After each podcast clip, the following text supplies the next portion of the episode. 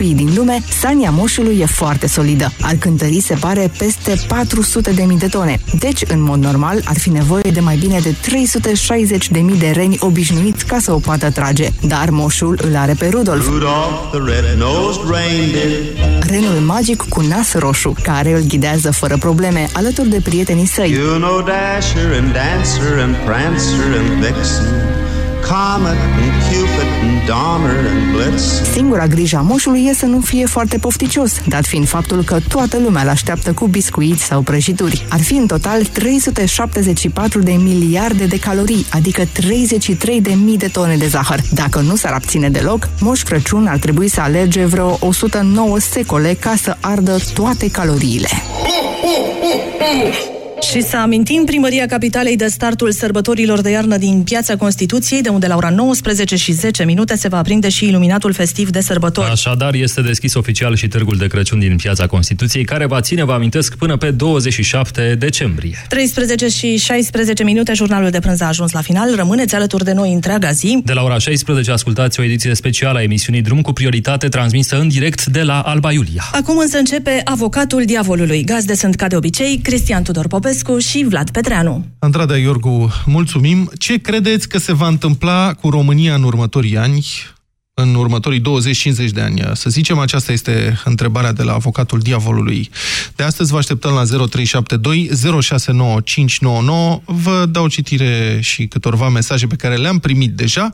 Cornel spune așa, cred că România au puterea să întoarcă roata și să se redreseze. Trebuie, suntem și vom fi, ca de 2000 de ani, o piatră de hotar aici în Balcani totdeauna am renunțat din cenușă, Doamne ajută, și Andrei scrie, în următorii 20 de ani vor pleca din țară și specialiștii noștri ultracalificați, nu doar îngrijitoarele și căpșunarii, România va angaja vietnamezi și chinezi ca să schimbe o țeavă la baie, peste 50 de ani, 75% din teritoriul României va fi cumpărat la propriu de străini, puțin câte puțin, peste 200 de ani, nu cred că România va mai exista.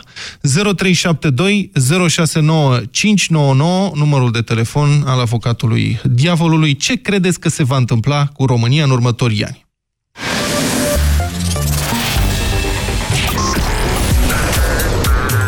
Europa FM, pe aceeași frecvență cu tine.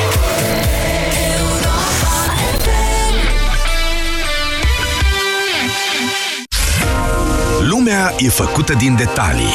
Unii spun că diavolul se ascunde foarte bine în ele. Alții că acolo poți găsi frumusețea, surprinzătorul, excepționalul sau doar sunetul unei clipe. Noi le aflăm pe toate, pentru că ne place să surprindem detaliile vieții. Vrăjitoarea de acolo? Mm. E ceva sperietor, poate și de copii și de orice. Dacă ar fi drum, ar fi și turiști, că sunt locuri de vizitat și în zona noastră.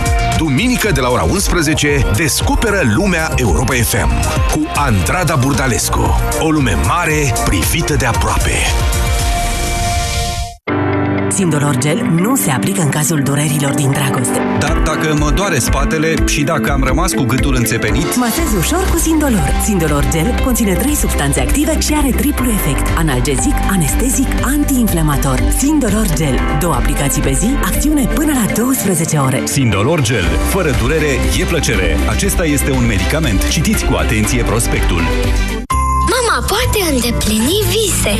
descoperă talentul de a crea un Crăciun magic și vino la Pepco pentru cadourile perfecte. De acum ai mașinuțe și nisip kinetic la 29,99 lei și pijamale de copii cu eroi preferați la 19,99 lei. Pepco. Mai mult cu mai puțin zilnic. Hai, Vlad, că întârzi iar la cursuri. Mai lasă-mă 10 minute. Hai că n-am timp să stau după tine. Nu cred că sunt în stare azi. Cred că am răcit. Uite, îmi curge nasul și parcă simt că mă ia și capul. Ia pune una. Am febră? Încearcă Parasinus. Oricât de supărătoare ar fi răceala ta și în orice stadiu ar fi ea, vânătorii de răceală te vor ajuta. Cu triplu impact, Parasinus este gata de atac. Recomandat persoanelor peste 12 ani. Acesta este un medicament. Citiți cu atenție prospectul. Prețurile de Black Friday continuă. Nu închide lista de cumpărături. În magazinele Altex și pe Altex.ro ai până la 40% reducere la mașinile de tocat Miria. Iați mașina de tocat carne Miria cu accesorii pentru cărnați și suc și cuțit din oțel inoxidabil la numai 119,9 lei. Altex. De două ori diferența la toate produsele. Detalii în regulament.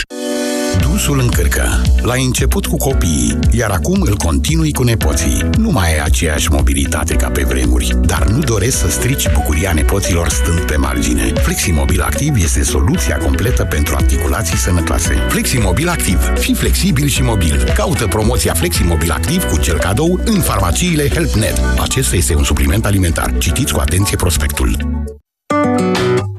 Până pe 3 decembrie la Selgros ai oferte pentru toată familia. Pentru copii ai reducere 20% la îmbrăcăminte, încălțăminte, lenjerie de corp și jucării. De asemenea, beneficiezi de o reducere de 5% la bere și de 10% la sortimentul de tablete de ciocolată.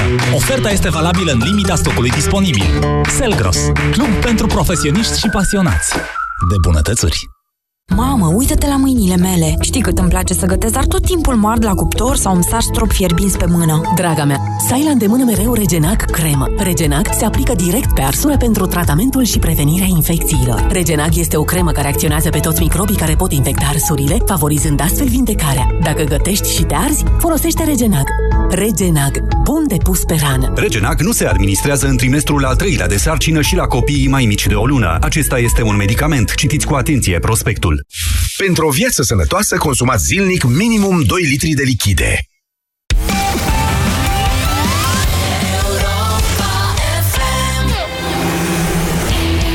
Avocatul diavolului cu Cristian Tudor Popescu și Vlad Petreanu la Europa FM. România Unită împlinește azi 99 de ani, o vârstă nu chiar așa de înaintată pentru o țară, să recunoaștem, dar mai bine așa decât deloc.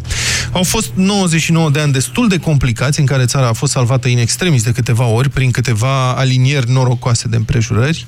Unirea din decembrie 1918 a venit miraculos după catastrofa militară din primul război mondial, pentru că românii și-au dorit să fie împreună în aceleași granițe, desigur, dar și pentru că marile puteri victorioase au încercat să reconstruiască după alte principii partea asta de Europa. Pacea n-a durat apoi decât 20 de ani. România a cedat fără luptă Ardealul, Basarabia și sudul Dobrogei, apoi țara a intrat în iadul celui de-al doilea război mondial de partea Axei, în 1941, și l-a terminat în 1945 de partea aliaților, după ce a întors armele la 23 august 1944. Rușii au păstrat Basarabia, dar ne-au lăsat Transilvania și ne-au impus un regim totalitar de o duritate nemai văzută pe aceste meleaguri. Timp de aproape jumătate de secol, comunismul s-a străduit să demoleze națiunea română antebelică și să o reconstruiască după alte principii. Când s-a prăbușit în sfârșit în 1989, regimul comunist a lăsat în urmă o țară foarte diferită de cea pe care o ocupase. Mult mai urbanizată, mai alfabetizată, cu o infrastructură semnificativ mai bună, dar și cu o industrie necompetitivă, practic falimentară, neadaptată la regulile economiei de piață și o societate care nu cunoștea democrația nici măcar de la televizor. Au mai trecut trei decenii de atunci, aproape trei decenii, și iată-ne azi de ziua națională, o țară din Europa, dar care nu e chiar europeană conform standardelor democrației liberale. Economia s-a reașezat în mare parte, dar cei mai mari datornici la stat rămân tot companiile de stat, chiar și după acești 27 de ani. Avem mai multe partide, dar din ce în ce mai puțin votanți. Am primit dreptul de a călători liber și 3 milioane dintre noi au transformat asta în dreptul de a emigra liber. Suntem membri în NATO și în Uniunea Europeană, unde am fost primiți după multe rugăminți, tot în urma unor noroace providențiale, dar partidele de la putere par din ce în ce mai puțin convinse că merită să mai rămânem în aceste alianțe. Țara a progresat și nivelul de trai a crescut, dar decalajul dintre România și vestul prosper al Europei rămâne cumva la fel de mare, ca și cum am stat de fapt pe loc în raport cu ceilalți. Și, din nou, în proporții uriașe, românii cred că țara se îndreaptă într-o direcție greșită. Populația scade, infrastructura e depășită, educația insuficientă, sănătatea mereu precară, elitele politice sunt cu puține excepții fie inepte, fie corupte, iar neîncrederea cetățenilor în Parlament a urcat la niveluri catastrofale. Ce urmează pentru țara noastră? Ca la orice aniversare, privim în urmă, dar trebuie să ne gândim și la viitor. De aici și întrebarea pentru dumneavoastră, de 1 decembrie, la avocatul diavolului. Ce credeți că se va întâmpla cu România în următorii ani? În următorii 20-50 de ani, să zicem. Să întrebăm, deci, ca la interviurile de angajare. Unde vedeți dumneavoastră, ascultătorii noștri, România peste 20 de ani? Dar peste 50. Domnule Popescu, bine ați venit la avocatul diavolului. Vă rog, Sunteți, ce probleme avem? Da. Dumneavoastră, domnul Popescu, unde vedeți țara asta în 20 de ani, 50 de ani, având în vedere experiența și mai ales prezentul țării? Depinde. Așa. Păi, pentru că suntem la avocatul diavolului, vă propun și eu o întrebare.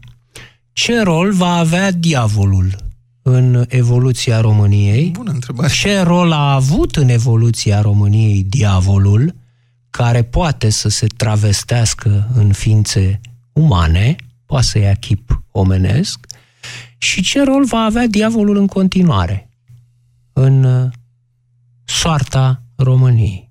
1. 2. Vă rog. Da, nu, trebuie să recunoașteți că până acum diavolul a avut victorii, dar parțiale. A câștigat bătălii, dar n-a reușit să câștige războiul. Nu e timpul trecut. Așa de aceea întrebăm ce se va întâmpla și în viitor cu România, cu diavolul în ea. Sau poate că nu e diavolul pe aici, pe la noi. Diavolul nu e decât la îile. Știți că asta uh, se spunea în, uh, într-un uh, într-un film al lui Ion Popescu Gopo, în Faust 20, prin anii 60, e o replică a lui Mircea Crișan, un mare comic al acelor ani, care, uh, fiind uh, ofițer de miliție, uh, și fiind confruntat cu diavolul, că chiar apare diavolul cu coadă, cu blană pe el, cu copite acolo, spune, nu, așa ceva nu poate să fie la noi aici. Poate la alți, zice Mircea Crișan. Doi. Care? Mircea Crișan a rămas în... A da, rămas, păi a rămas da. după aceea. Hai bine, da. a fugit. Uh, doi, nu vedeți, stimați ascultători, dar o să vedeți dacă vă uitați pe net după aceea, pe site-ul Europa FM, noi avem pe masă aici un steag, ah, suntem în, un tricolor. Că, stați puțin, că trebuie să spunem asta, suntem în premieră pentru emisiunea Avocatul Diavolului în live pe Facebook. Deci dacă intrați pe Facebook, pe pagina Europa FM, puteți să ne și vedeți, desigur. Vă rog, Așa, mă scuzați. Nicio problemă, foarte bine. Deci avem acest uh, tricolor pus pe, l-au pus colegii aici uh, între noi. Da. Și acum eu o să fac următorul lucru, o să iau acest steag, după cum vedeți, Aha. și să mi-l pun așa ca pe un prosop de baie pe mine. Înțelegeți? Așa. Și vă întreb, acum, stimați ascultători, stimați europeni, FM, dacă eu sunt mai bun român în clipa asta decât domnul Petreanu și domnul Ciprian Dinu, aici de față, cu mine în studio deoarece eu am acest uh, prosop uh, de baie în jurul gâtului, după cum uh, vedeți. Tricolor, însă. Și de aici, o întrebare care pe mine m-a frământat întotdeauna și care e legată de viitorul României, adică subiectul pe care îl discutăm. Ce înseamnă să fii bun român? Eu știu ce înseamnă să fii bun jucător de tenis, de pildă. Știu ce înseamnă să fii bun scriitor sau gazetar. Știu ce înseamnă să fii bun muncitor sau medic. Dar nu știu ce înseamnă să fii bun român. Asta n-am înțeles niciodată. Și probabil că viitorul României se leagă de acest concept. Dacă vom fi buni români, atunci României o să-i fie bine dacă vom fi răi români sau proști români, depinde cum uh, facem opozițiile uh, bine, rău, bun, prost, ce se va întâmpla cu România? Dar nu credeți că mai e nevoie și un pic de noroc în uh, viața unei națiuni, a unui popor? Pentru că sunt popoare, națiuni în istorie oh. care au dispărut, deși au făcut, în general, lucruri cum să spun, cetățenii au fost buni mult timp, ca cetățeni, mă refer. Păi... Și au făcut tot ce trebuia, corect, și, la un moment dat, un ghinion istoric da. și niște decizii greșite în anumite momente, țările mai și dispar. Și popoarele mai dispar. Da. Foarte interesant. Din punctul ăsta de vedere, în mod curios, poporul român n-a dispărut.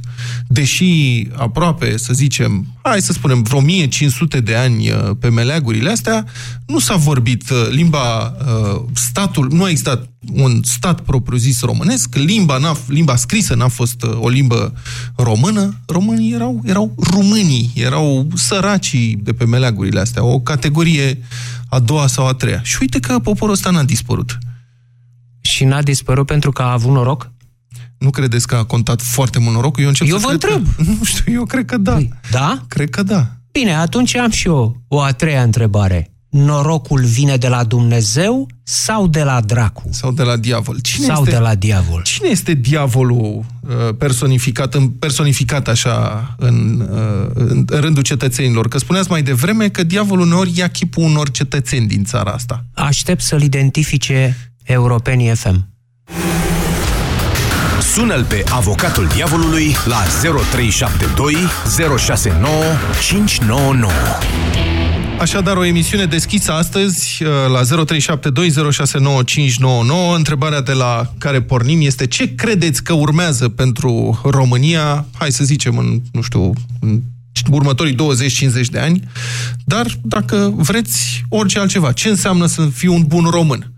Ce a fost mai important uh, pentru istoria acestui popor. Norocul, cine a făcut norocul? Ni l-am făcut noi, ni l-a făcut Providența. 0372 069599 Radu, sunteți în direct la Avocatul Diavolului. Bună ziua! Bună ziua, la mulți ani România! Bună ziua, la mulți ani! O să, o să cu cea de-a treia întrebare. Faptul că există România ca stat se datorează uh, unui proiect făcut, făcut de frăție la 48, într-un prim pas realizat la 1859 și după primul război mondial uh, realizat cu sacrificii umane și negociat excelent de Ionel Brătian. Nu suntem la voia întâmplării, nu existăm la voia întâmplării, ci am avut niște oameni care au putut gândi proiecte. Au avut o viziune de țară. Deci spuneți că România este rezultatul viziunii unor elite politice, asta exact. spuneți a unor elite politice, mai exact a francmasoneriei românești, adică a frăției. Istoria românească nu menționează treaba asta, da, este doar că un... dacă, dacă googlești un pic, o să vezi cam cine erau uh, oamenii din frăție așoptiști. Uh, referitor la cea de-a doua întrebare, ce înseamnă să fii un bun român? Nu știu ce fac alții, pot să vă spun ce fac uh, câțiva ca mine. Uh, eu lucrez într-o corporație Um, am multe relații pe afară și când merg mă trezesc cu stigmatul ăsta că sunt român, pentru că în momentul ăsta în Europa a fi român e sinonim cu altceva. Uh, datorită muncii noastre, a oamenilor tineri care își fac treaba bine, încercăm cu eforturi uriașe ca să ducem un nume sau un renume, să construim un renume țării ăsteia prin ceea ce facem. Eu personal uh, lucrez pe resurse umane și când mă duc pe afară, uh, mă lovesc de lucrul ăsta. Asta este prima reacție, iar la sfârșit oamenii pleacă cu fel de fel de alte idei despre român, tocmai datorită felului nostru de a fi. Deci, a fi, okay. deci dumneavoastră spuneți că sunteți bun român prin faptul că sunteți profesionist în înțelesul pur al cuvântului. Vă faceți treaba bine, potrivit cerințelor și în termenii contractuali prestabiliți, asta spuneți. Asta odată, pe de altă parte, atunci când construim relații, oamenii văd că suntem ok și că nu suntem hot sau alte haimanați. Să vă răspund la întrebare. De ce? Pentru că statul român în afară are un brand compromis, iar un brand compromis este un brand compromis. Nu a investit niciun cent așa încât să susțină brandul România afară, care e asimilat cu altceva. Uh, răspunzând la uh, Păi cum ar fi putut să investească în ce? Să facă niște cărți ca aia uh, de 5 kg, România eternă și fascinantă, uh, ce să facă? Niște hore pe la ambasade, mititei, sarmale? Cum să, să investească? Politic, să susțină politic numele, pentru că în momentul ăsta, dacă merg în Germania, mă întreabă, sau dacă merg în Polonia, mă întreabă cursanții mei în Polonia, auzi, dar tu ești de altă etnie? Uh-huh. sau ești... Ce înseamnă român? Pot să vă ajut? Este o confuzie totală. Va, pot să vă ajut, Radu? Altă etnie, adică Roma, da? Da, da. Există confuzia asta uriașă Da, și noi există. nu reușim să o gestionăm. Nu reușim să o gestionăm. Dumneavoastră spuneți de o campanie de a susține politic numele, nu? Asta ziceați. Asta este o altă campanie de comunicare. Nu credeți că, de fapt, uh, ar, investiția corectă ar trebui să fie în refacerea unei scări de valori în care furtul să redevină inacceptabil în România, corupția să redevină inacceptabil, investiție în educație și etică? Da, asta se face. Dacă vă Se uitați face? la desene animate, A, la desene dacă vă animate. uitați la desene animate, vă pot spune că băieții mei uh, predonează cântece de genul uh, ia mâna, ia mâna, hoțomanule. Deci asta se face la, la nivel uh, destul de intens. Și începând cu desene animate, plus campania din justiție, care e foarte ok. Păi și atunci, cum rămâne România una dintre țările în care uh, e percepția privind corupție este cea mai ridicată, printre cele mai ridicate din Europa? Păi uh, asta se întâmplă datorită uh, balcanismului și faptului că pentru un serviciu pe care trebuie Din să cauza, din cauza balcanismului, nu datorită, drag. Da. din, din cauza faptului că pe lângă uh, plătirea unui serviciu mai dăm cealaltă și pagă o mică atenție și asta este înrădăcinat. Tot o Pe chestie de parte, educație. pe de altă- Da, tot ca principiu de educație. Pe de altă parte, uh, din cauza faptului că ne vindem afară destul de mult ca și corupți. Asta e părerea mea. Bun, Radu, Uh, vreți să răspundeți și la întrebarea lansată, prima întrebare? Ce credeți că urmează prima pentru întrebare. România? Păi urmează, sper eu, ce-mi doresc, nu știu ce urmează, îmi doresc ca țara asta uh, să fie formată din oameni care știu să facă lucruri, adică sunt profesioniști pe meserile pe care le au, așa încât să aducă mai mult business pe aici. Uh, îmi doresc ca țara asta să aibă mai multe aeroporturi și infrastructură ca să se relocheze industriile. Îmi doresc ca țara asta să dezvolte antreprenoriatul, pentru că sunt foarte prost la capitolul antreprenoriat, iar asta înseamnă un viitor incert. Îmi doresc ca țara asta să aibă copii care uh, învață o meserie ref- în legătură cu IT-ul și că în timpul liber fac orice altceva din țară sau de afară, dar să Bun, se asta e, considere bun bun, român. bun. Și credeți că toate acestea se vor și întâmpla? Că asta e foarte aspirațional, îmi doresc să fie bine. Uh, se pot întâmpla dacă avem un lider cu viziune. Din păcate nu-l văd. Mulțumesc foarte frumos, Radu, pentru intervenție. Liviu, bună ziua, sunteți în direct la Avocatul Diavolului. Bună ziua. Bună ziua! Bine v-am găsit. La mulți ani. Vă rog, la mulți ani. La mulți ani, să fiți sănătoși. Suntem români. La mulți ani. Așa. La mulți ani, Liviu. Uh, sunt mai multe paliere. E wishful thinking și ce e acum, nu? Așa. Uh, ce, ce avem acum? Uh, Îl mai citesc pe Mateescu din când în când. E un sociolog foarte tânăr care Barbu face parte... Da, Barbu Matescu. Da, e un sociolog care face parte din... Uh, uh, Un sociolog tânăr într-o nouă generație, da, îl da, puteți da, da, urmări, are un blog, Da. se cheamă sociologica.blogspot.com sociologica.blogspot.ro Puteți să-l citiți. Da. E punct .ro, e Ah, punct punct .ro, ro, mă Vlad. scuzați, mă scuzați. Nici o problemă. Uh, Trebuie să spun de la bun început că uh, sunt absolvent de filosofie și lucrez în vânzări. Așa. Minunat. Bună și ziua! eu sunt inginer Bună și ziua! uite, vorbesc cu dumneavoastră. Da. Uh, uh, omul ăsta vorbește de crib. Uh, e un concept uh, nou, dar atât de bine fundamentat. Comunismul rural-industrial balcanic. În momentul ăsta, noi acum uh, dăm, uh, sau noi, românii dau o luptă, e o luptă, e o luptă, să scăpăm de el și să mergem mai departe. În același timp, uh, astăzi citesc un articol extraordinar de-a lui Ioan Stanomir, care e profesor de drept constituțional, și omul spune, e, e letal. Uh, Acest patriotism este patriotismul valorilor și al comuniunii. Primitor și ferm în egală măsură, unul care îmbrățișează diversitatea, fără a abdica de la trunchiul său axiomatic. Acest patriotism este un patriotism constituțional, căci fără libertățile care modelează patria, nu are niciun înțeles adevărat.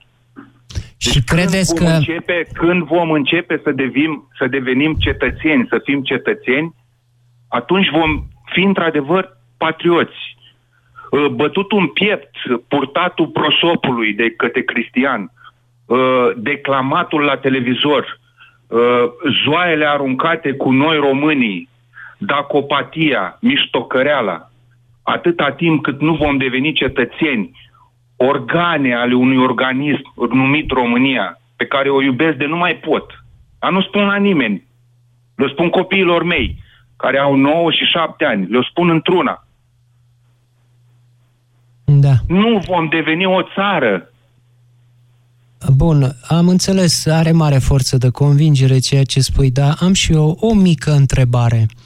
Câți crezi dintre cei cărora le este destinat acest articol, români, vor înțelege ce înseamnă trunchiul axiomatic? Foarte puțin, Cristian. Da? Păi, e, totuși, vezi, um, trebuie să și, Bun, hai să-l- să hai și să-l știi cum încep. te exprimi Uh, pentru Da. ca să Fără fii a- înțeles de marea masă. Pentru că atunci, nu fără- contează fără- totuși marea masă când vorbim de tu- România?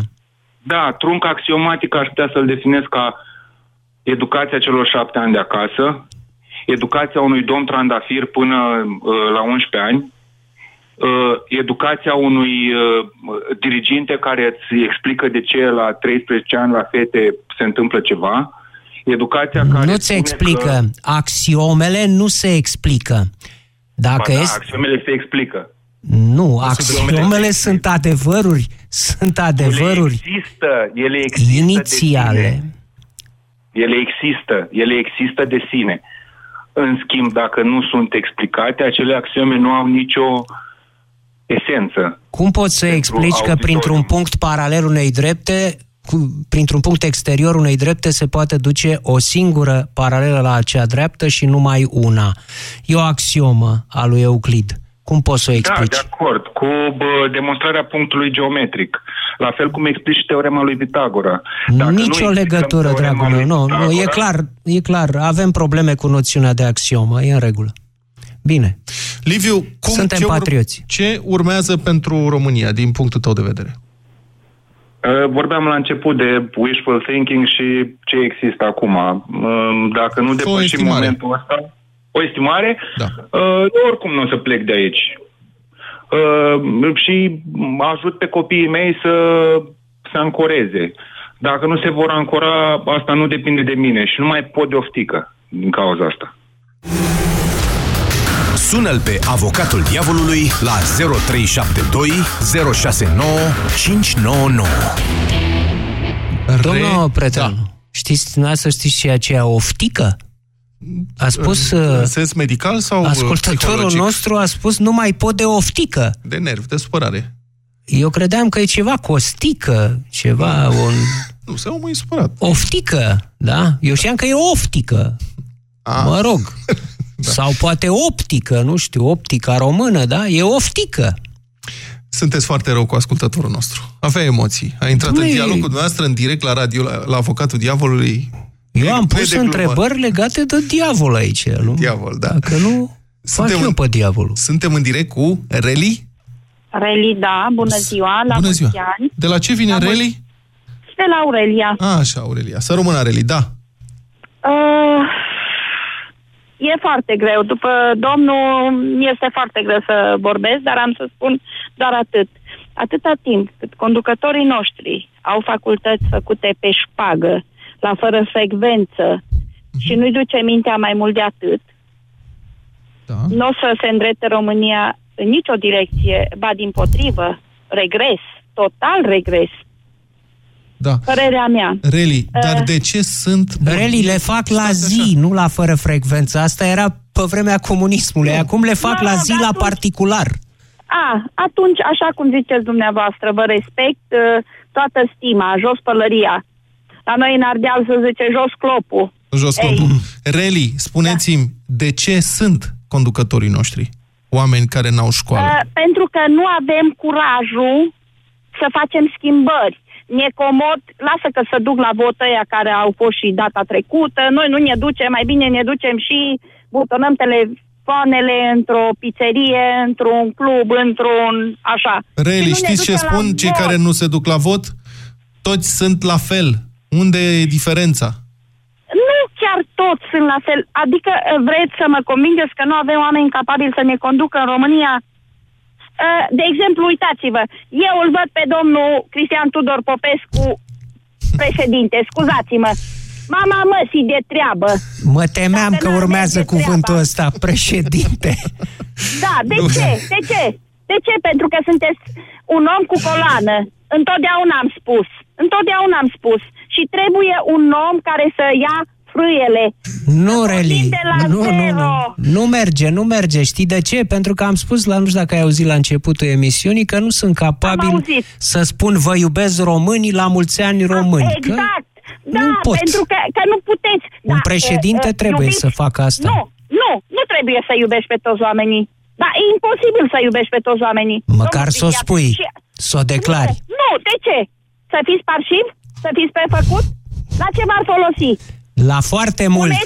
A fi parșiv și prefăcut în România vinde astăzi. Uh, Rentează, dacă Dar observați. dumneavoastră ați spus adevărul, că nu iubiți pe toți oamenii.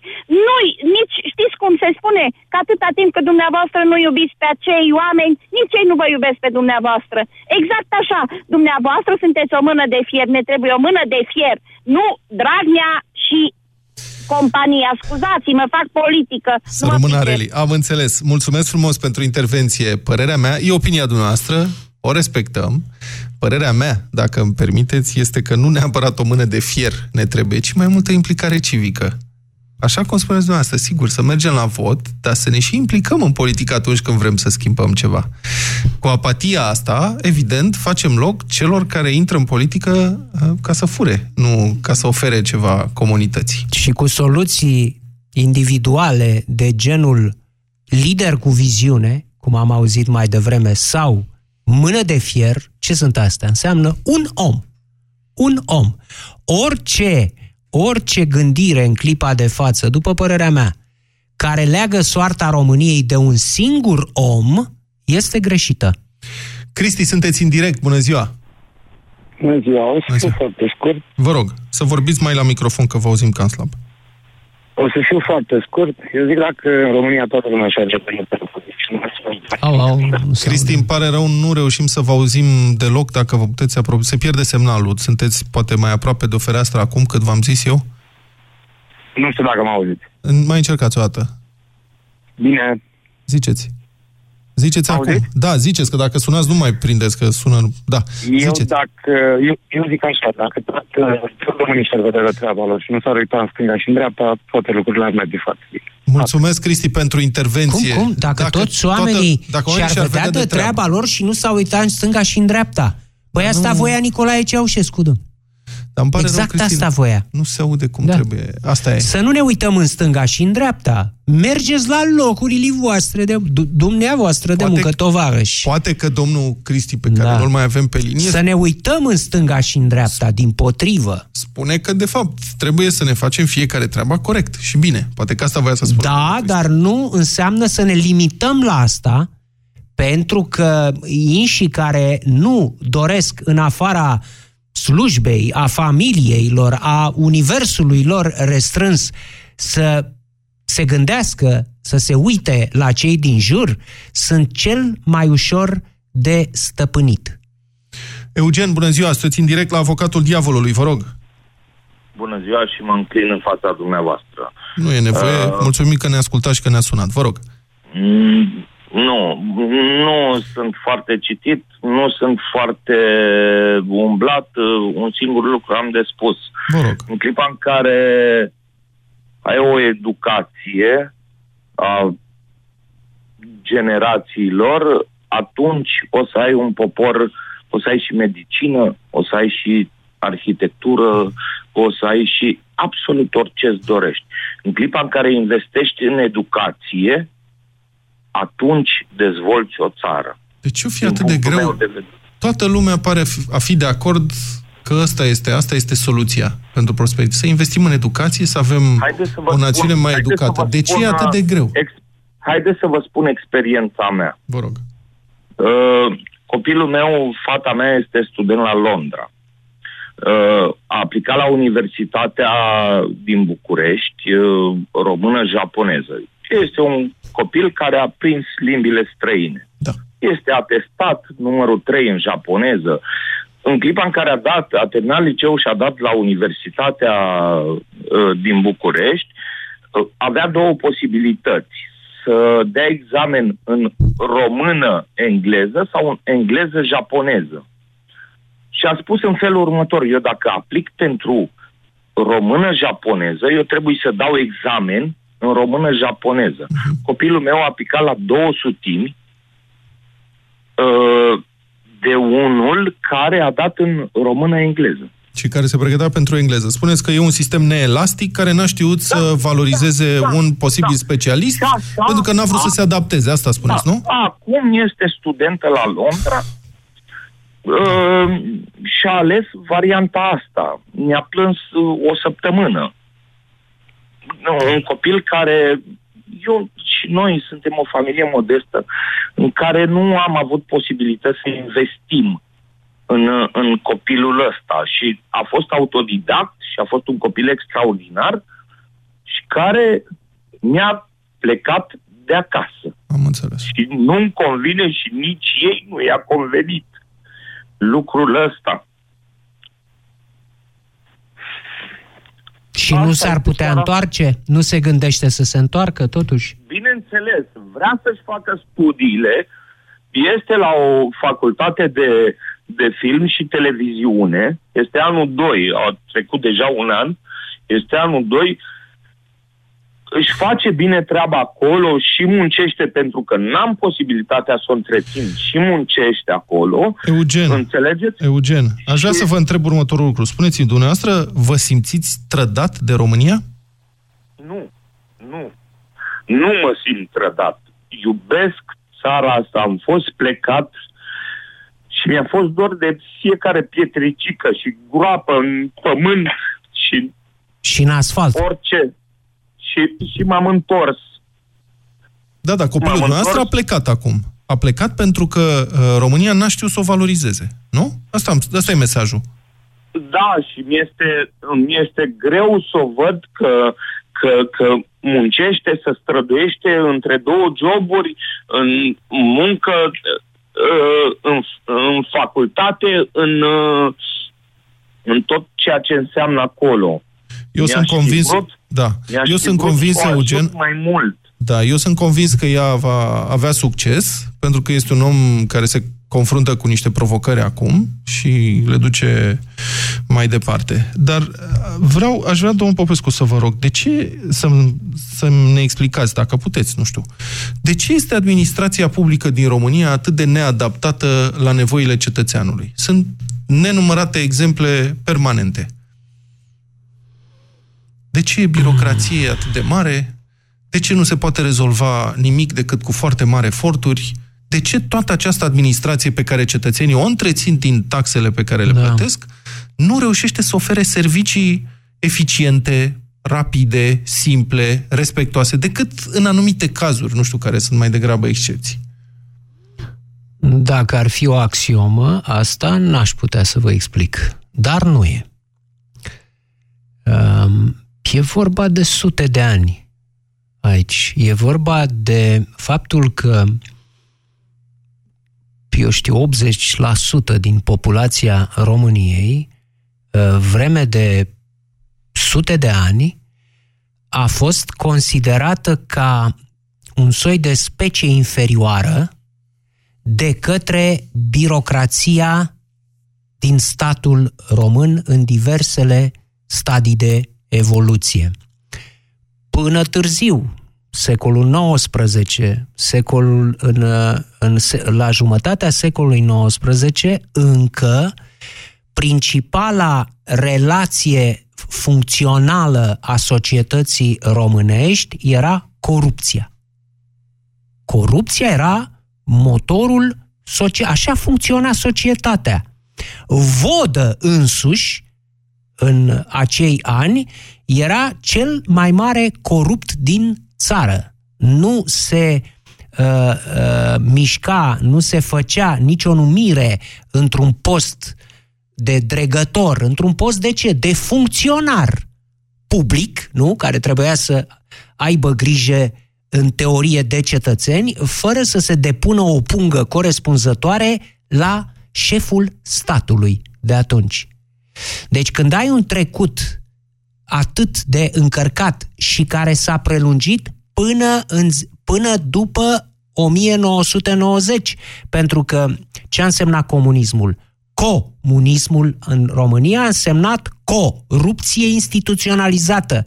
Este definiția cea mai uh, de esență a comunismului, căci asta însemna în ultimă instanță relația cu persoana și nu cu instituția, nu cu regula. Te descurci, rezolvi dacă ai o relație extra-legală, o, relație, o relație umană, personală, cu tovarășul cu care ai fost la băutură, care ție naș, ție fin, ai nu știu ce pilă, care te-a trimis acolo. PCR, pile, cunoștințe, relații. Exact. Așa a funcționat România vreme de sute de ani.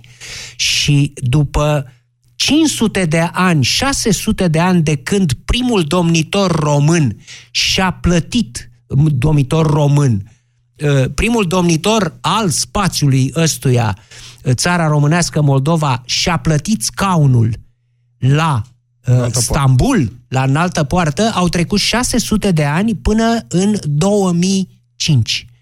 Din, din după 600 de ani, din 2005, a început prima operațiune sistematică la nivel de stat în România împotriva corupției atot cuprinzătoare. Nu duce prea bine efortul ăsta. Eu n-am spus că o duce bine, am spus că atunci a început și e o încercare, e un efort. Vreme de sute de ani, ați auzit dumneavoastră vreodată de o uh, operațiune, de o campanie anticorupție în România? în secolul 20, în secolul 19. Mai era emisiunea Reflector. Da, da, când nu era brânză la piața Matache, da. Ce urmează pentru România, domnule Popescu? Asta e mm. întrebarea. Ați auzit ce spun ascultătorii noștri? Ce urmează?